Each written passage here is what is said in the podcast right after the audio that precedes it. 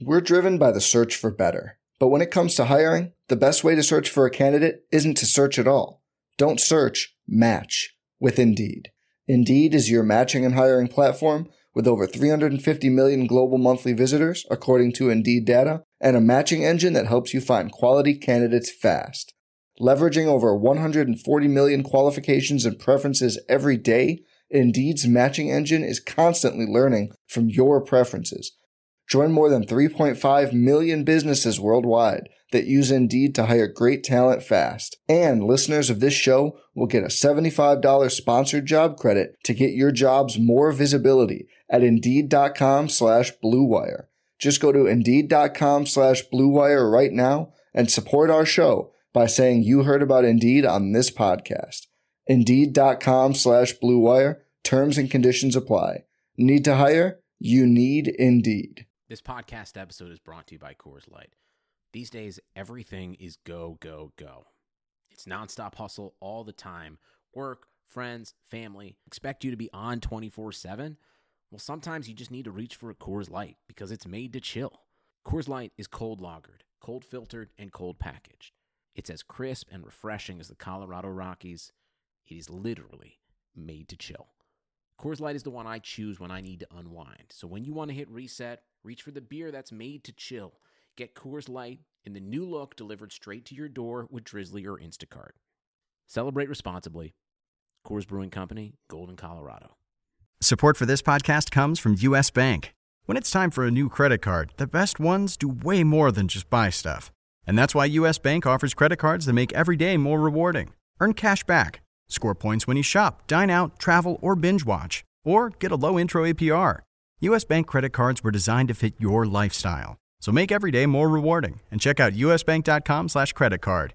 US Bank credit cards are issued by US Bank National Association ND. Some restrictions may apply. Member FDIC.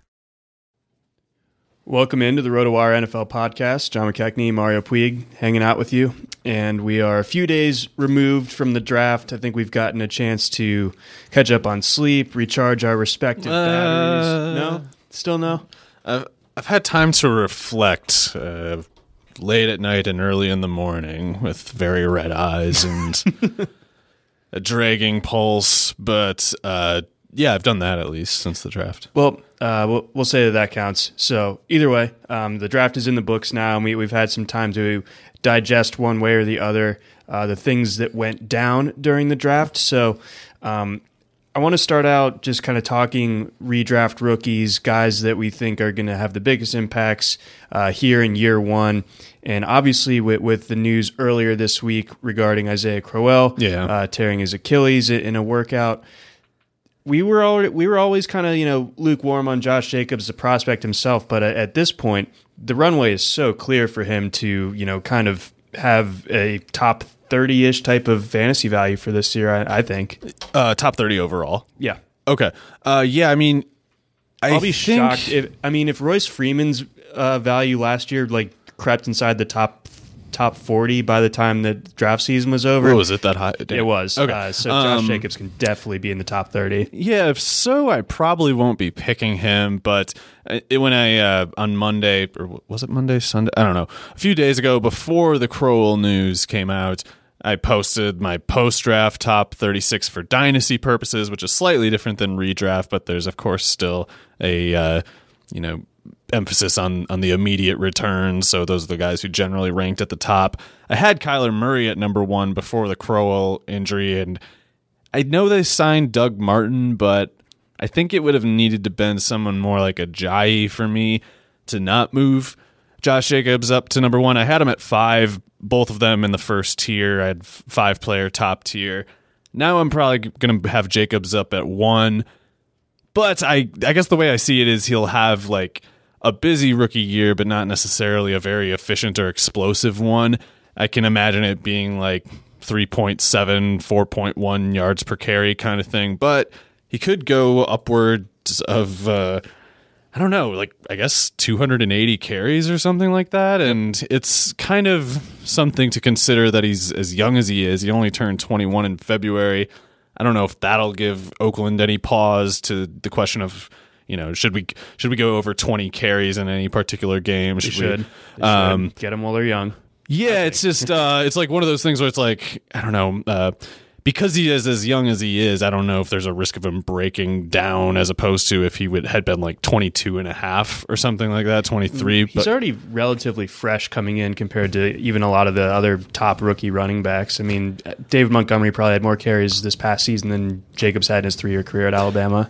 Yeah, uh, w- I didn't even mean so much from the tread. I just mean like guys who are in that like 23 24 year old range who are in college still you can always tell because it's just like they're just way more physically like that last that extra year or two does help the physical development and for that reason for the long term i can imagine jacobs you know not adding weight but maybe getting a little bit faster or something because he's only he just turned 21 so This is a bit of, you know, kind of just mostly focusing on, college a lot of the times. Guys that come out of Alabama and are in their strength and conditioning program for three plus years, they're different than most of your run in the mill 24 year old, you know, guys that, that, uh, or I'm saying that they- they're basically on par with being an NFL level strength and conditioning program right away when they're 18. that's So he's different than most 21 year olds. That's true, uh, but uh, with with you know whatever considered, he hasn't been a workhorse player, Sure. and I don't know if uh, a player his age categorically projects as well for that. He could be the exception, and and uh, there's the reasons you said are, are are good ones to think that he you know plausibly is one. I just don't know how much we can really take for granted. Like I I get the top 30 thing. For me, I think I'd need to believe he's a better player before I'd be willing to pay that because I feel like there is a non-zero chance that you know, if, especially if it's something something stupid happens like he fumbles two times in his first 4 games, I can imagine Doug Gruden Martin would go nuts. I can imagine Doug Martin getting like, you know, 12 carries a game over the next two months after that happened or something. So if Jacobs is not more efficient than I'm expecting him to be, then uh, I, I'd be too worried about the risk of that happening. And so uh, I, I probably would be more likely to end up with him in an auction than a redraft because uh, what people get kind of uh, justifiably they get more interested in reaching for players when it's the prospect of you know a workhorse running back that they're reaching for so whereas like on my board in a snake draft he might be i don't know whatever 40 just for the hypothetical sake he could still go something like 28 just because the guy on the clock at that spot is thinking oh uh you know, he's the last one. Like Dalvin Cook just went, and now I got to take him now, or he's not going to be there. So I can see him getting helium from that, and I'll just never be the helium person. So if he is a helium player, I'll probably miss. I'd be more likely to f- have an auction roster where I'm like, oh, I can justify this price if accounted for other things. There's there's that. But uh, with that said, he is for me the top dynasty uh, rookie asset in this draft until further notice. Like it would take probably Ajayi signing or you know some some other kind of thing uh, getting in the way because there doesn't. I don't think Doug Martin is a you know a real running back really. No, no, he's just sort of insurance at this point. One, one other, you know, sort of wrinkle that, that I think we should discuss just briefly when when it comes to Jacobs and specifically the Raiders. We had them ranked as our 29th ranked offensive line last year. They were 26 in rushing yards per game generated uh, this past season. They did lose Kelechi Osemele this this off season, so They added Trent Brown. This is true. I'm a little worried about. because he's got no. I mean, we're we're not O line experts, but no Scarnecchia. That's there's a drop Right. off as far as the O line. That matters a lot. I mean, maybe Trenton figured something out under uh, what is it, Sarnecchia? Scarnecchia, yeah. Scarne- Scarnecchia's uh, direction, and maybe just kind of retained that lesson now. Or he could leave that you know pleasant little greenhouse that Sarnecchia has over there, and just like immediately wilt when thrown into the harsh conditions of uh, the Oakland uh, landfill that that he'll instead have to play in from now on.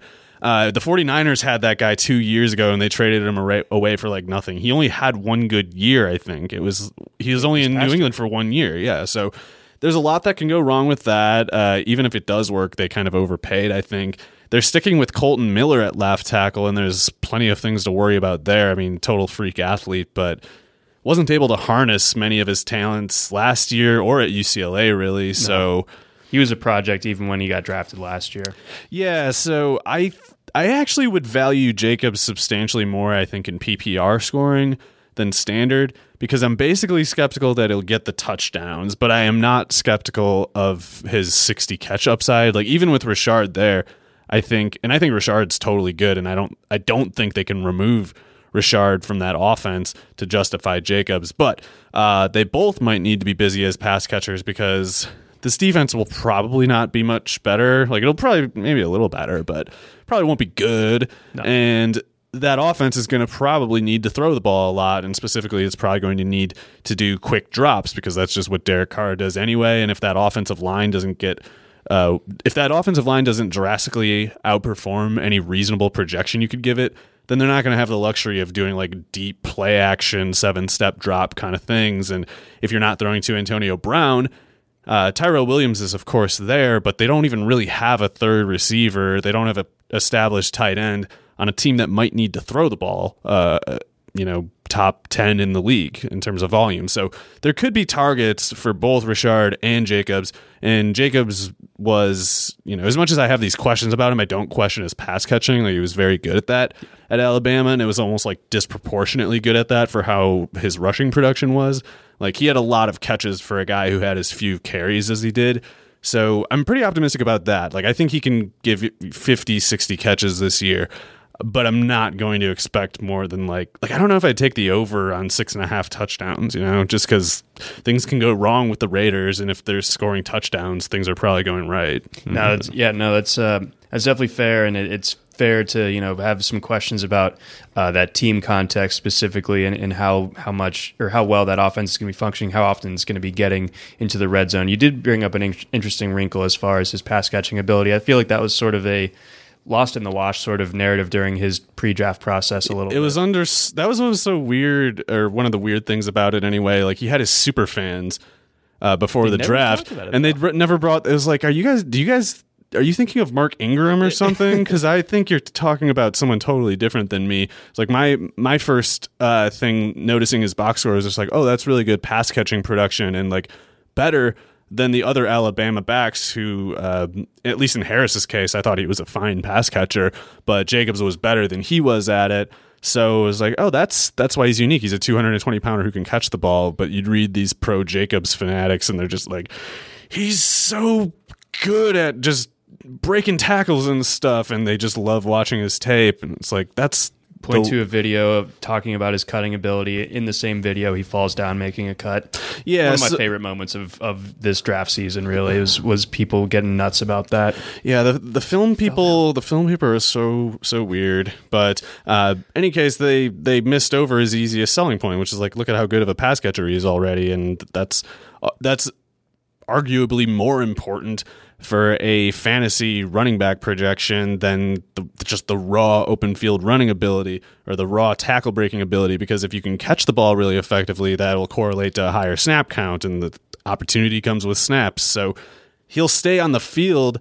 uh, Jalen Richard aside, if he catches the ball as well as we have reason to think he might, especially in an offense. The, the, other thing about that offense is it might need to be one of the most pass heavy in the league, and yet its number three receiver might be Hunter, Hunter Renfrow right now, and that doesn't seem right. Like if Hunter Renfrow caught 60 passes this year, wouldn't that seem eerie? Wouldn't that, but wouldn't that fit in line with a, a bit of just Derek Carr's tendency as a you know seven YPA type of guy. Right, but it's I think everybody's like aside from Tyrell, I guess I think Antonio Brown they're going to have running short routes because Derek Carr is not going to throw it to him deep, and you're not going to have this however many million dollar a year receiver just not getting thrown to. So they're gonna they're gonna force it if how I somehow screwing it up with Tyrell more than Antonio yeah. Brown. Then yeah, totally. I mean, it's just uh they might need to run a lot of three receiver sets. They might need to throw the ball more than most teams and they just don't really have the infrastructure to carry that and if the traditional infrastructure anyway. And so i'm not really going to bet on hunter renfrow picking it all up. I think richard and jacobs have to if it's unless it's just you know a non-starter scenario. If, if the ball is not moving then i guess no one's taking it. But if if carr is completing passes as much as he typically would for the number of passes we have reason to think he'll throw then it's tyrell and antonio brown aren't enough yeah, so, no, no, yeah. So that that like you said, does lead it, and especially when they don't have a really good pass catching tight end or a good it- pass blocking line. No, not at all. So that, that does downs. portend to some check downs. Uh, so we could see a ton of catches there for Jacobs. You mentioned film guys a minute ago, so of course we got to jump next to David Montgomery. and Oh, what yes. his outlook uh, looks like for this year because Jordan Howard leaves behind a ton of carries. Uh, obviously, they, they brought in Mike Davis this offseason. Tarik Cohen, I think, is still an ascending player.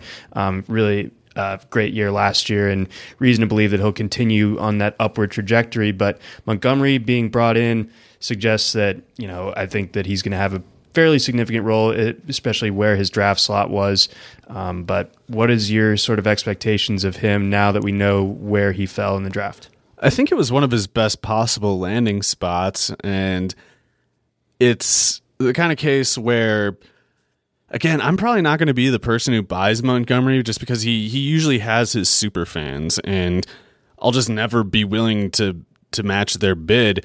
But if I'm in a league where there are no super fans, I guess I could end up with him because redraft two, not just dynasty.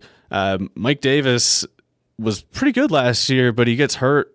I mean, he did at South Carolina. He he got nicked up. He got nicked up when he was on the the 49ers and Seahawks and whatever other team he might have been on. So both dynasty where it's I think really easy to sell yourself on Montgomery and then redraft there's a chance that Davis, I guess, is just worse than Montgomery, but I think most people, I think his super fans anyway, are overestimating that probability. Like I think they're underrating Mike Davis in They that are. case, or maybe overrating Montgomery. I, I don't think know. they're like willfully ignoring what he did on it. Mike Davis did on a per carry basis last year. Yeah, and Mike Davis was a really good player at South Carolina, so it's not as if there's any evidence that Montgomery there there is no evidence that Montgomery is a better prospect than Davis. There just isn't. There's there's the arbitrary valuation of a four six three guy with a twenty eight and a half inch vertical who couldn't average more than like four and a half yards a carry in the Big Twelve.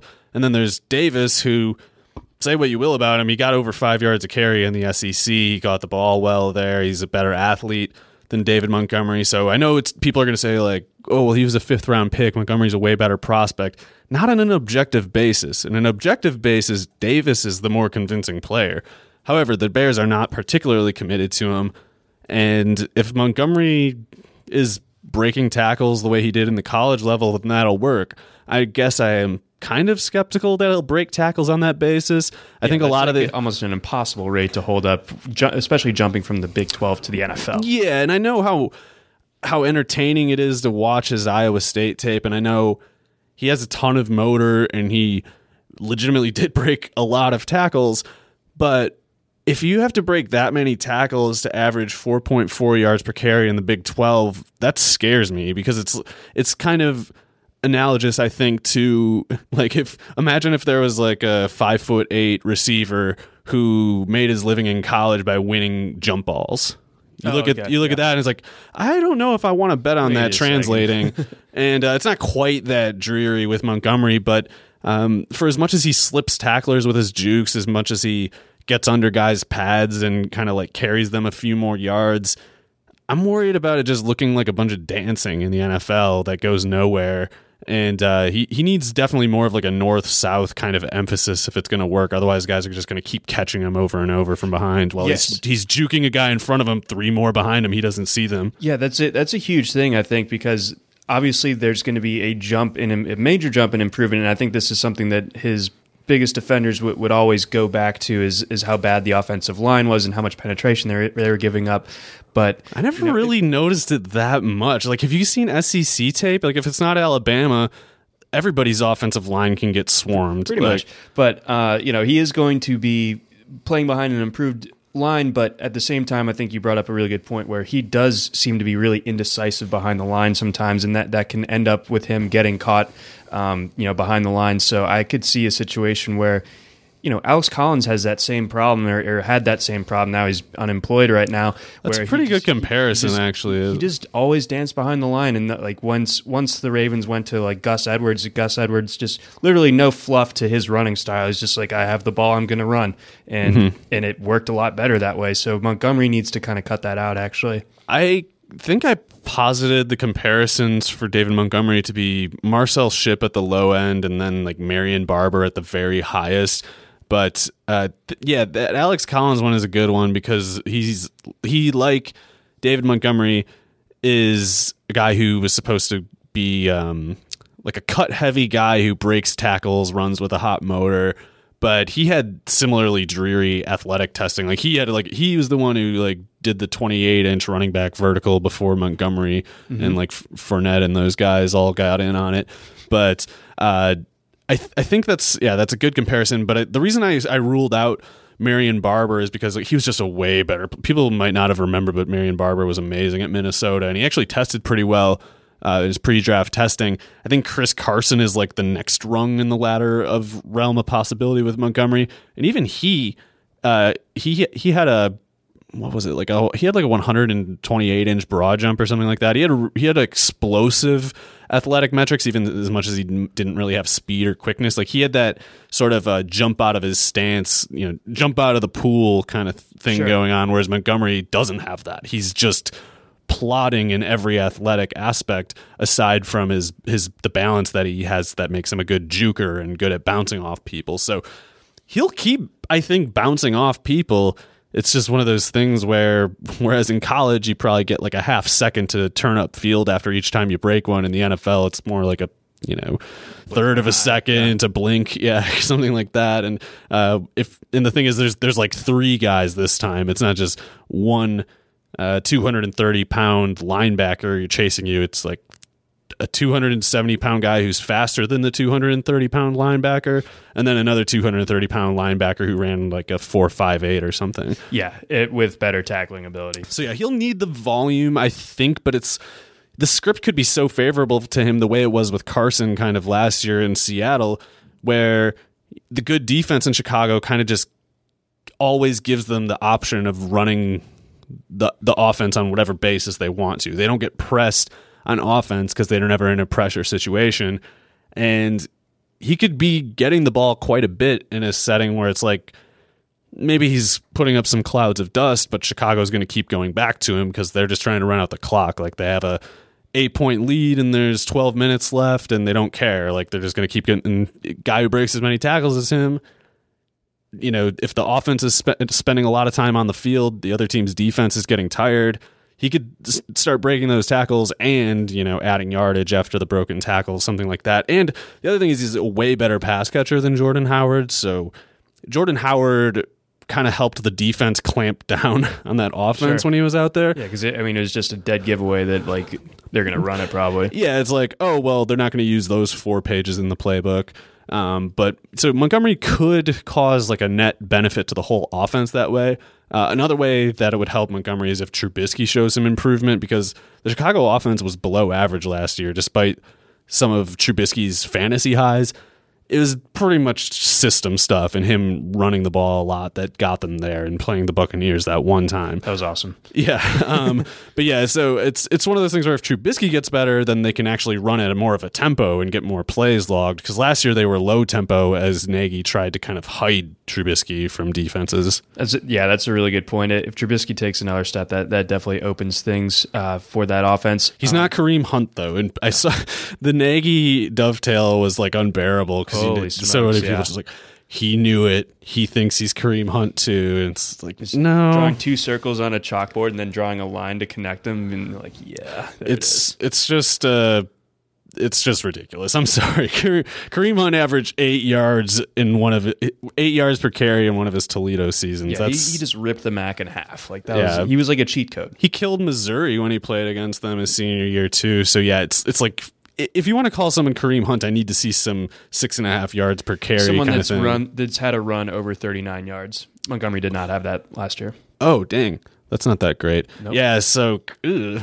yeah, if college, if, if he can't if he can't hit a forty yarder in college, then he might be working with a max of like twenty eight yards or something like that. And if you don't if you don't if you don't do something to offset those plays that just go unfairly wrong, where you get tackled for three or four yards behind the line of scrimmage, like that's an easy way to end up with like three point five yards a carry or something like that. There you go. There you go. I think that that that's a good note to end on as far as David Montgomery goes. Any other rookie running backs that really have your interest as far as this year goes? Because I have like my doubts of. I just think that Philadelphia functions so much better. Yeah, when I don't care about Miles backs. So Sanders. I like Miles Sanders. I just think that was a bad landing spot for him.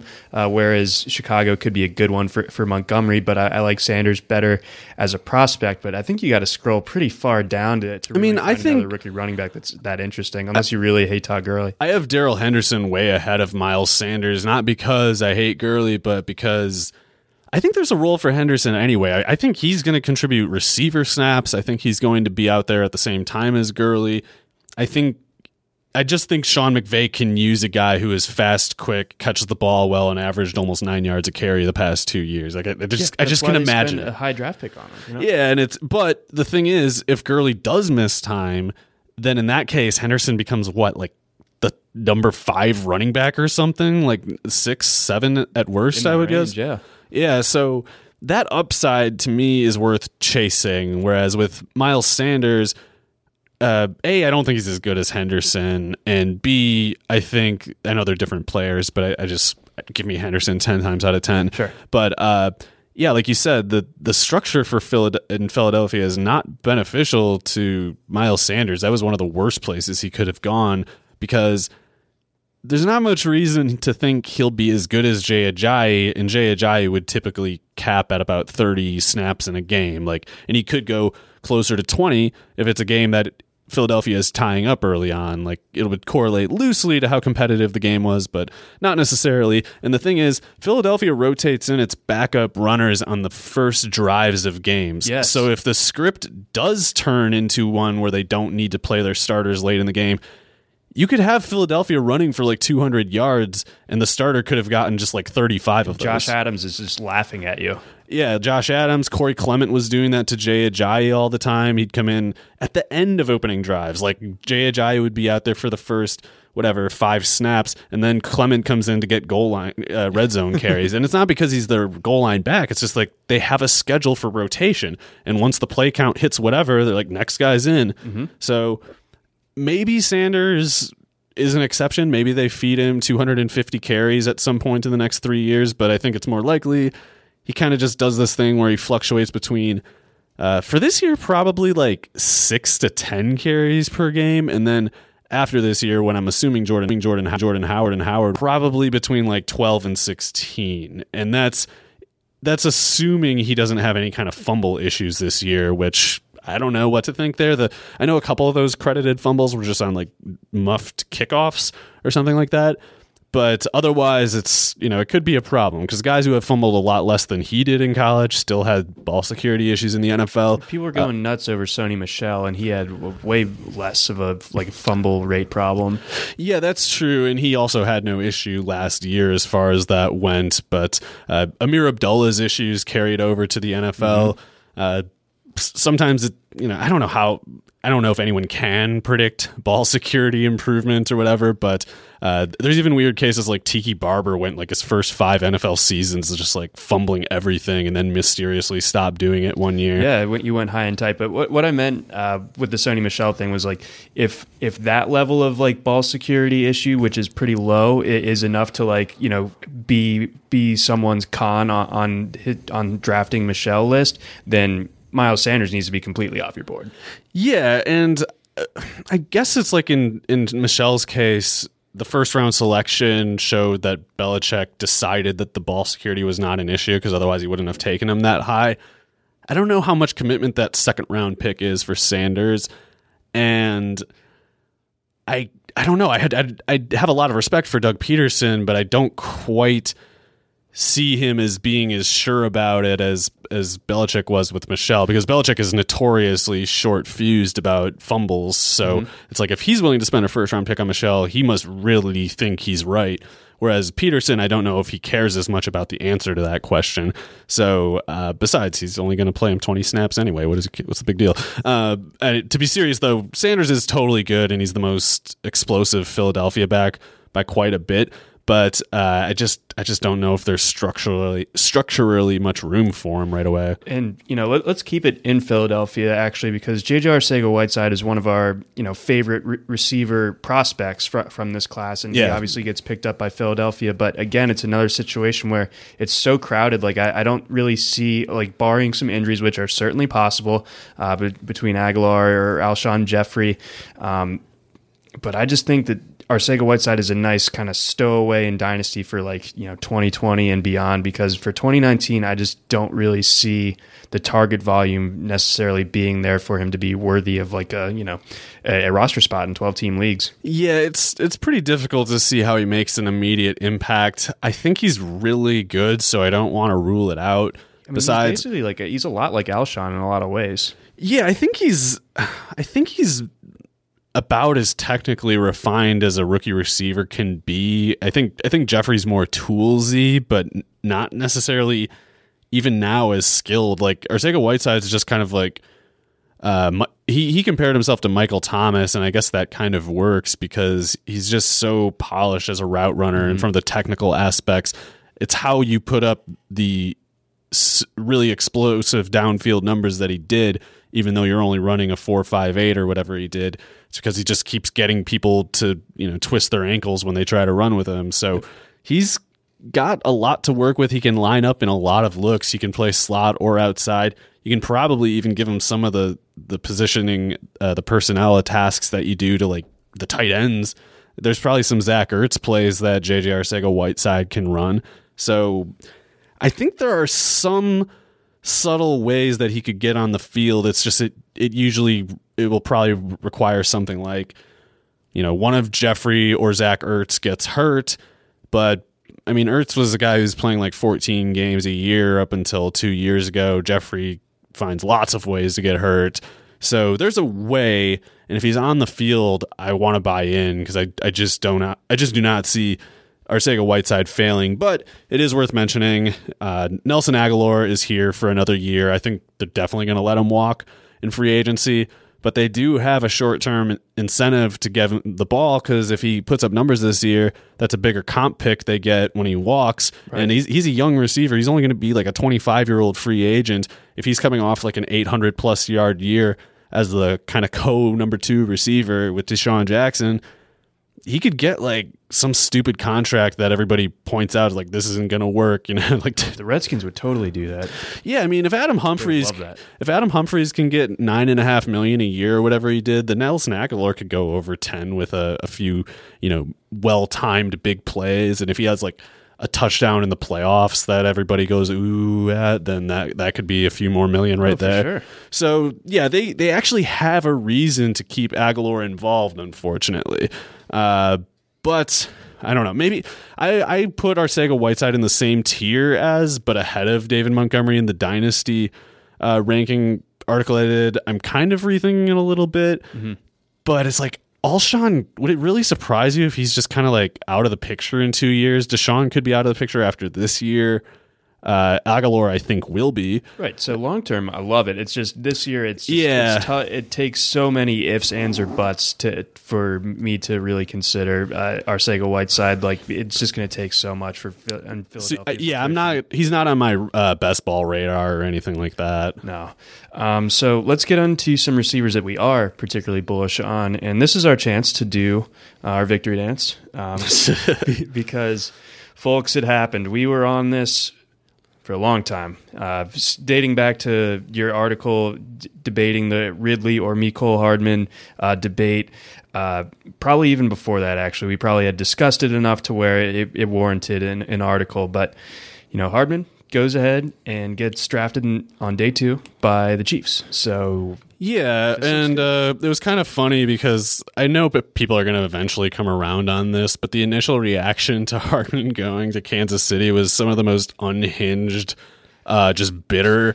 My list was wrong. I mean, you're the GMs are wrong. Yeah, they were. I mean, the GMs make a lot of wrong choices, and it's not that I'm. It's not that we're saying we are smart because a team took him that high necessarily. It's like we're still doubling down on this. Like we're saying he's going to be good also. So um, it, it's one thing to to say I, I can at least respect someone's position of saying like, well, they reached for him anyway, but the people that are saying that probably can't look at it rationally enough to concede. But he is going to probably produce because this Tyreek Hill thing, who knows where it's going? Like his fixer uh, sent a letter to, to, the NFL today, and uh, in, incidentally, uh, it ended up in the hands of like a bunch of newspapers too. and they have this supposed like text message between him and the accuser where the acu- in all perfect punctuation i might add uh, no slang capital letters periods commas apostrophes where she's apparently saying like i'm sorry you're right you didn't do that i was just hurt and trying to make it up to hurt you or something and like it, it's like and, and Tyreek Hill's supposed message before that reads like lawyer writing. It reads like uh, it said So like stark contrast to the things that came out on Whereas, comma, I was like, oh, that sounds like Tyreek using semicolons. Uh, yeah, so it's kind of shady, and I mean, it does nothing to explain away a voice recording of. Well, you can find that transcript, but I don't think Tyreek Hill's playing. I don't think he's playing for the Chiefs. I don't think he's playing for anybody. But I'm pretty sure he's not going to play for the Chiefs. And if he isn't, then we're down to Sammy Watkins. And I love Sammy, but that guy. I don't know if that foot can do, you know, anything in particular.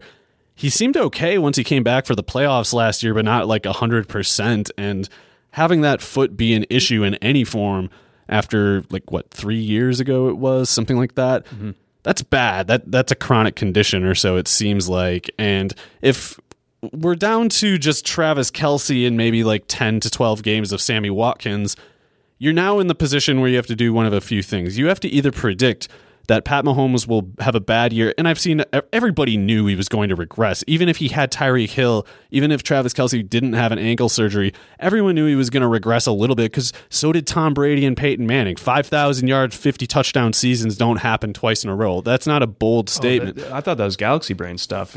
yeah. that. Yeah, uh, so it's like that's not cutting it. You got to go further, and I haven't seen anyone take it this far. You need to either say Pat Mahomes is going to have like I don't know eight to twelve quarterback outcome rather than uh, you know falling from one to uh, five or whatever the the initial ostensible bold prediction was.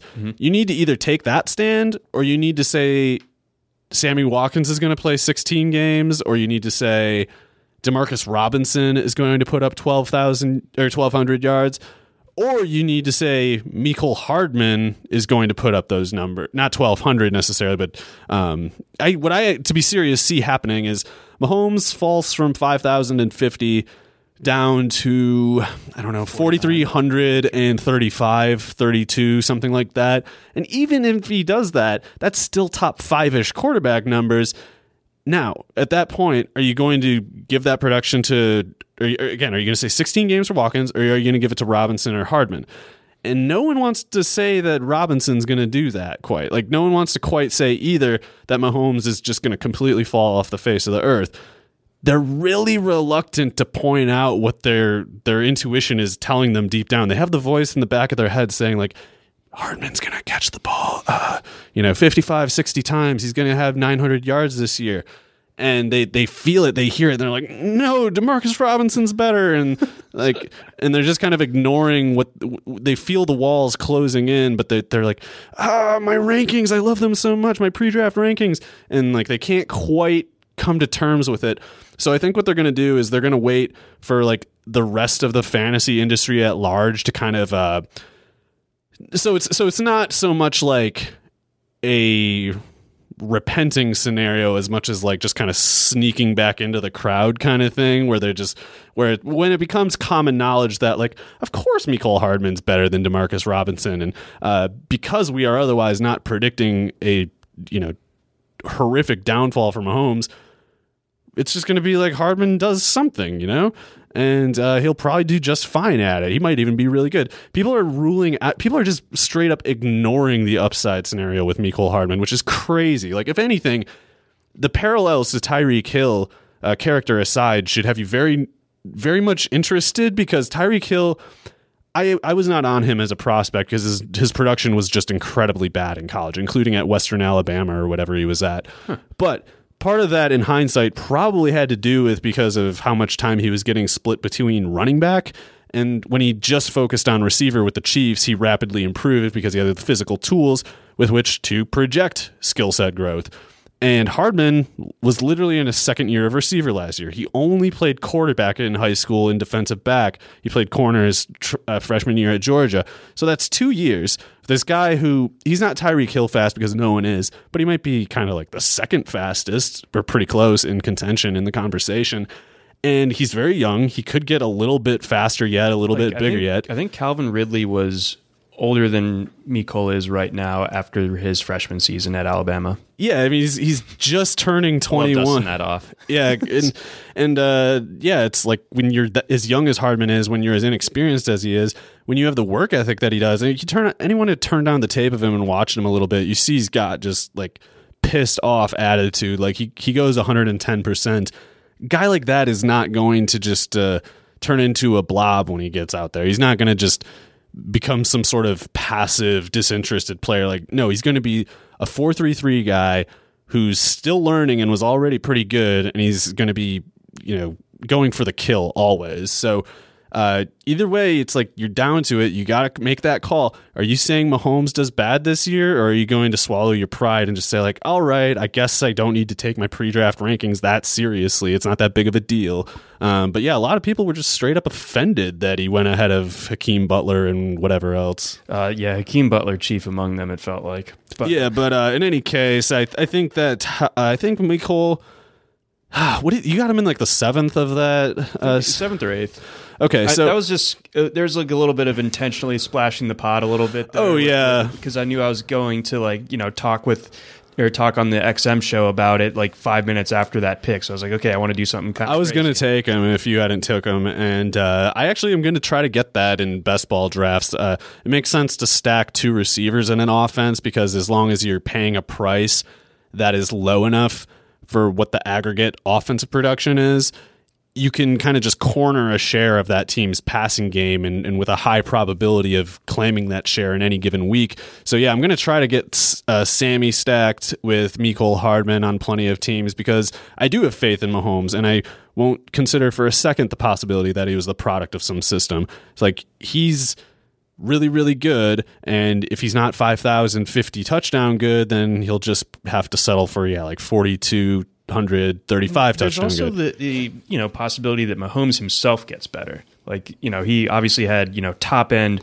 weapons this past year, and you know again we, we don't know exactly what form of Kelce will be getting back, and obviously no Tyreek Hill in all likelihood this year. But I mean that was that was Mahomes' first year as a starter. Like he Yeah. could get better. I mean the numbers might not immediately like jump back to to last year's totals, but Yeah, he might not throw a touchdown literally one out of every 10 passes, but Still, uh, man, 12 he or 13 isn't that bad either. And yeah, that's I like regression will come for everybody eventually, but it's like as much as I think he'll regress this year, definitely give me the over on whatever for 2020. Like it, he's he's definitely the truth and there there are ways to amplify his strengths by giving him speed like Tyreek Hill, Sammy Watkins, Travis Kelce. Um, but if you take one of those pieces away, it's not like he's going to turn into uh, I don't know what it, he's he's just It's awesome. like it's like people will like outright outright deny that that would happen, but then they also treat this Chiefs offense with that condition in mind. Yeah, it's it's it's definitely a have it both ways kind of pessimism that people are like. No one wants to, to be the person who comes out and says like Pat Mahomes uh, is a bust any earlier than like the seventh round in fantasy this year. a narc. But if you want to if you want to say that he's an acceptable fifth round pick, then you need to explain why these receivers are priced in your your rankings more like a guy who's a 10th round quarterback. Like how do you rationalize that? Where are you predicting a trade or something? Like what's going on here? There you go. Um, but yeah, it's it's for me. It's I feel like I've got, and you and me both. I think we got you know totally adding up in the premises. It's like if Pat Mahomes is eighty percent of what he was last year, and if Sammy Watkins' foot is as problematic as we have reason to believe it is, I don't see how you can rank Hardman lower than I don't know three or four in your dynasty rookie rankings. It's like I can see the case for Kyler Murray, Josh Jacobs ahead of him. Those are the only ones that I have ahead of him personally. There we go. I, I think that's a good note uh, for for uh, Hardman to end on. I, I do think that he should be valued uh, that high for this year and beyond. Um, let's get into Let's get into DK Metcalf, and then let's talk about the two or the three kind of exciting, potentially uh, Arizona rookies Yeah. uh, before we wrap things up here. So, uh, and we can get to one or two other guys here uh, before we got to sign off. But Metcalf, what did you make of his precipitous fall? What did you make of the Seahawks scooping him?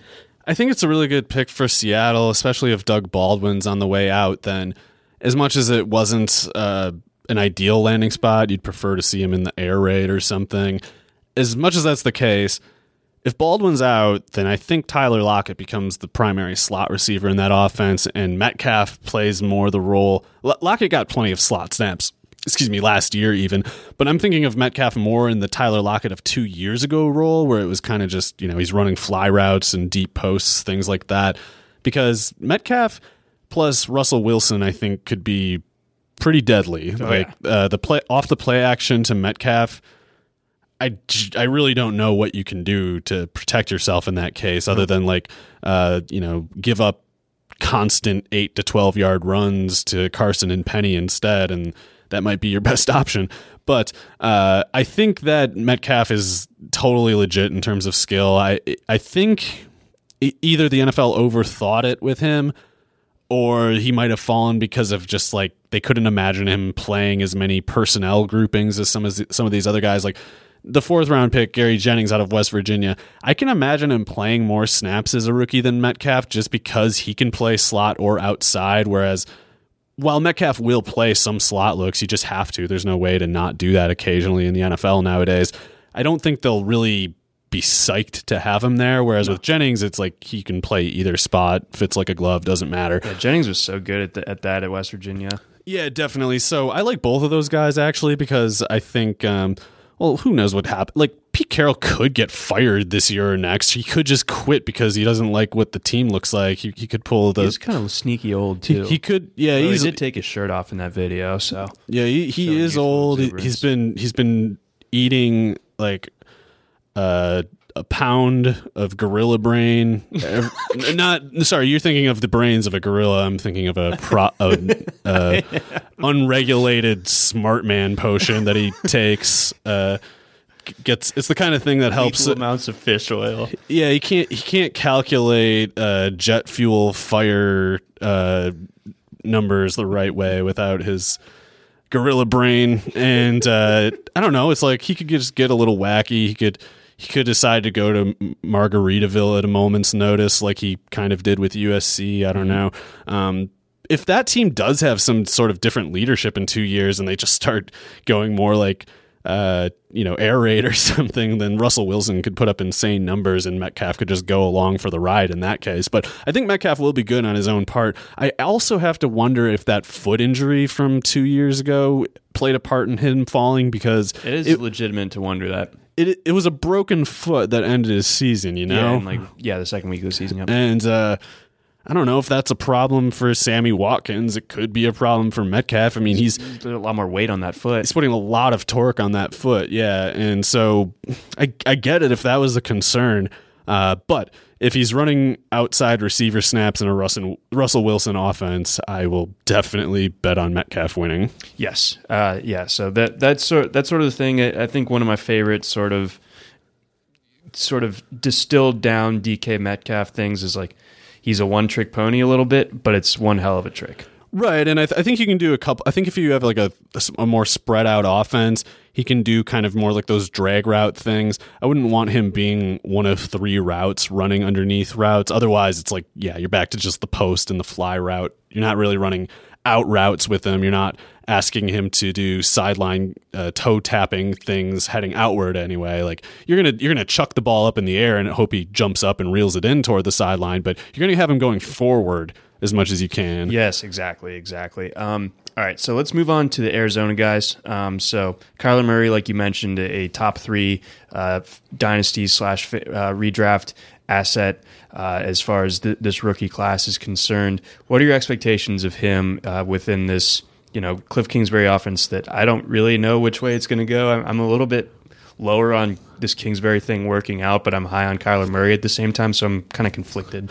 Well, I'm pretty optimistic. I think I'm way more aggressive on Kyler Murray's 2019 ranking than most people. I, if I'm doing it just on a projection basis, I think he's going to keep coming out as like the number six to number eight quarterback for me. And I know that's high, but a lot of the quarterbacks that go ahead of him in the standard ADP are guys like Drew Brees. And it, do we really expect him to be more inconsistent than Drew Brees is at this point, where he could just be a dud because he's on the road, or he could be a dud because Sean Payton has an offense now where he's totally content to throw the ball 20 times if he's got a lead. And we're start. I mean, we we started to see little flashes of of age catching up with Drew Brees in the Oh, playoffs. I thought. Totally, totally. And the thing with Murray is, of course, it's not going to be like a proper Texas Tech, Mike Leach air raid. The NFL literally doesn't let you run plays that fast. Like the center guy will hold onto the ball to not give it to you. Uh, fast enough to do that, and there's also personnel, uh, like illegal formation things that would apply to things that you do with the college air raid. So he can't do all of those things, but I we have to consider them the favorite to run at the the fastest tempo. Like we just there's not even I don't think it's even close.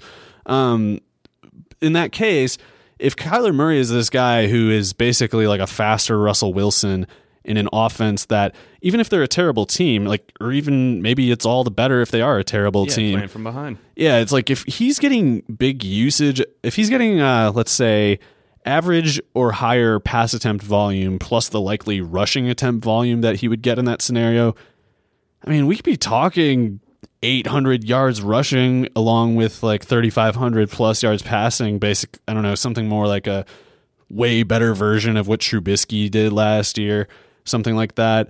And I think there's a chance he's just good right away too. And if he Sure. and if he is, like that's the one thing I don't think people are asking enough is like, what if he's actually good? He could be the top quarterback as a rookie in fantasy. Uh, in real life, of course not, or almost certainly not anyway.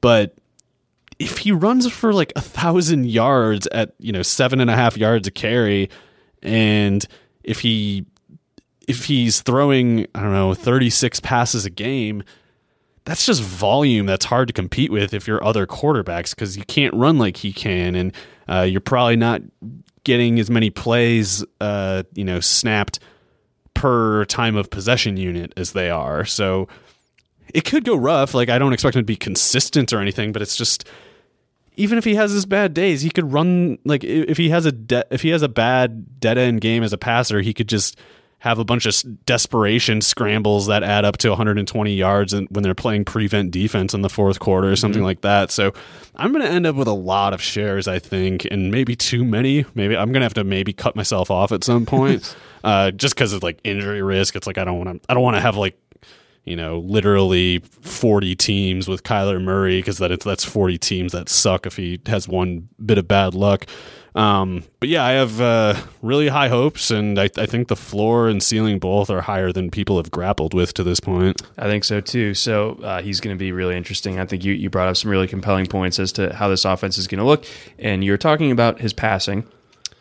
Who are the Arizona receivers that you're targeting? It, and it doesn't even need to be a, a question of Isabella or um, Hakeem Butler. Like, is there a situation where you like Christian Kirk the most out of this group? Or Yeah. how, how does it play out for you in your mind? In Dynasty, it's definitely Christian Kirk. I can see in redraft the argument for keeping Larry Fitzgerald first because there, there's going to be so many wide receiver snaps to, to dole out in this offense.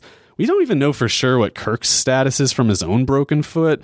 Um, I'm hoping for the best because I am a Christian Kirk fan. I, I really think he's good, and I would love to see him at full strength in this offense. If he is, it's not. It's probably not that close to me. Uh, the case where Fitzgerald is has the strongest case for uh, 2019 is in PPR because he he could have like an ugly inefficient year where he still catches tons of passes just because there's tons of targets that are you know and, and that offensive line isn't going to be great. He's more underneath than anything else. He could finish the year with like I don't know 160 targets for barely over a thousand yards.